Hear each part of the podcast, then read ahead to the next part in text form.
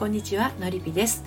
30代からの正しい恋愛の悩み方を伝える恋愛セラピストをしています。愛に悩む女性の心の進路相談をしたり仲間と一緒に人生の夢と愛を叶えていくのりぴの隠れ家オンラインサロンを運営しています。オンラインサロンはですねえっと LINE の方から受付をしています、えー、概要欄のリンクから遊びにいらしてください。えー、今日はですね土曜日ですので、えー、のりぴ塾基礎こんな男はやめなさいということについてお話をしていきたいと思います。まあ、あの人間ってねやめといた方がいいものについつい惹かれてしまう生き物なんですけどまああのね恋愛に関してまた結婚に関してどんな男はやめておいたらいいのでしょうということについてお話をしていきます。まあいろいろな価値観があってねあの一人一人合う合わないはあるんでしょうけれども私の思うあの個人的に思うあのこんな男はやめなさいという内容になっていきますがあの多分これはうんほとんどの方に当てはまるんじゃないかなと思いますのでお伝えをしていきたいと思います。えっ、ー、とね123456788個ありますね。はい8一応8つ挙げてみたんですけどそれをま順番にねお伝えをしていきますね。はい。まず1つ目。本命がいるのにちょっかいを出してくるずるい男ですね。あの、いわゆるクズ男とかダメ男男とか言われるタイプの人はですねあの基本的にずるい男が多いんですよあの前にも配信をしてますけれどねずるい男についてはあの本当に付き合ってる人がいたりとか奥さんがいるとかもうすでに彼女がいるとかそういう人がいるのにもかかわらずちょっかいを出してくるずるい男っていうのは、まあ、こんな男はやめなさいの一番に挙げられるんじゃないかなと思います。はい。2つ目いきます、えーと、女性の扱いが雑。この雑っていうのも幅広いんだけれど一つは言葉ですね。はい。言葉が雑。乱暴なものの言い方をするとか暴言を吐くとかもそういうのもね入ってくると思いますあと時間ですね待ち合わせに遅れるとかちょっと約束したことを守れないとかそういった女性への扱いが雑っていうのはもう間違いなくやめた方がいい男ということになります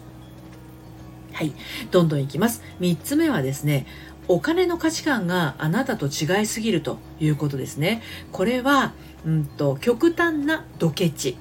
または極端な浪費家です。で、えーと、浪費家のところにはですね、まあ、借金をついしてしまうタイプですとか、まあ、ちょっと極端なギャンブル好きみたいなものも入ってくるのかなと思います。お金の価値観がね違いすぎるとお付き合いしていてもですねあのあなたが疲れてしまうことが多くなってしまってストレスになってしまいますですのであのお金の価値観ってなかなか最初はわからないかもしれないんだけど例えば何か食べに行くお店ですとかあとはそのどこかお出かけする時の、えー、行く場所ですねそういったところの、えー、からも見えますしその男性の趣味なども、えー、そういったところからもわかるのかなと思います。あのまあ彼女もドケチで彼氏もドケチだったらまあまあいいんですけどあの片方がドケチで片方が浪費家だとめっちゃ悲惨ですよね。両方浪費家だったらお互いにこうなんか自滅するような感じがもう見えてくるんですけどあのバランスが悪いっていうのがねあのこんな男はやめなさいの、えー、ところになってくるのかなと思います。はい。4つ目。お酒に逃げて溺れる。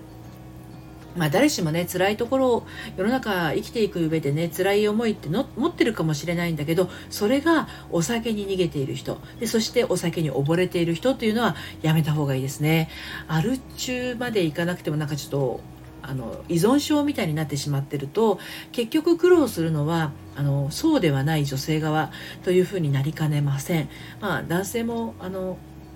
お酒の依存症でね女性も依存症だったらまあそれはそれでいいんでしょうけれどもね片方が違うというのがやっぱりバランス悪いということになりますので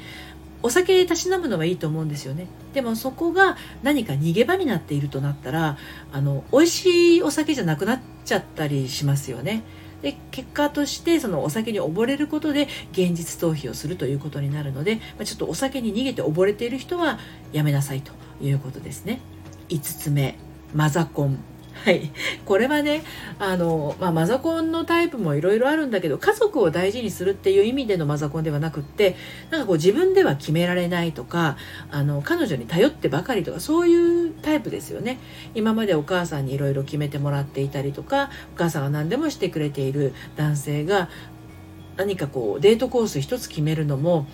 僕わかんないとかあなた決めてみたいな感じで今度はお母さんにお願いしてたことを彼女に依頼するような感じになってしまいますとですね彼女めっちゃ重たくなってきますからまああの極端なマザコンはねやめた方がいいですね。はい。続いて6番目。働かない。そして働いたとしても長続きしないと。いうことですね。これどう、極端、極端じゃないや。あの、はっきり言ってどういう状態かって言ったら、計画、計画性がないっていうことなんですね。まあ、働かない理由とか、長続きしない理由っていうのは、あのー、まあ、人それぞれかと思うんですけど、根底にあるのはま計画性がないっていうところなんじゃないかなと思いますね。自分の人生設計みたいなものがあまりにもこう漠然としすぎているというか責任が持ててないというか、まあ、自由じゃないってことですよね。つまり行き当たりばったりっていうことはえーと、責任がないっていうことは自由でもないということですよね。その日暮らしみたいな感じになっちゃったりとか、うん、そういうあの人だとですねお付き合いしていてもうん、振り回されて終わってしまう。もしくはあの自分自身が疲弊して彼女自身が疲弊して終わってしまうということですので働かない働けない長続きしない働いたとしてもあの短いっていう人はあのちょっとやめといた方がいいですね、はい、こらえ性がないというところにも通じると思います。はい、7番目すぐ切れる怒鳴るですね。自分の感情をあのコントロールできないのではなくて本心が言えないっていうことなんですね。でこうすぐ切れるとか怒鳴る人っていうのは本当に怒ってるのかと思ったら実はそれ怒ってるんじゃなくてその裏側には悲しみがあったりとか怖さがあったりするんですけどあの悲しいとか怖いとか言うんではなくて自分の怒りを借りて本心を隠してそれを女性側にぶつけるっていうのはもう本当最低なことなのであのすぐ切れたりすぐ怒鳴ったりする人っていうのはやめといた方がいいです。で最後8番目。ありがとうごめんねが言えないです。ありがとうっていう思いそしてごめんねっていう思いは言葉にしないと伝わらないことってすごく多いんですね。でこの「ありがとう」っていう言葉が言えない「ごめんね」っていう言葉が言えないっていうのはこじれる原因をめっちゃ作りやすかったりします。ですのでこういう「ありがとうごめんね」が心の底からあの表情を伴って、えー、相手にきちんと伝えられる人っていうのは非常に信頼できるところにもつながりますのでこれができない人は逆に言うとやめておきなさいと。いうことになります。はい。ということで、今日はこんな男はやめなさいということで、8つのですね、えー、やめといた方がいいタイプについてお話をしました。その他にもいくつか挙げられるとは思うんですが、今日の時点で私が思うこんな男はやめなさいというあの内容でした。いかがでしたでしょうか？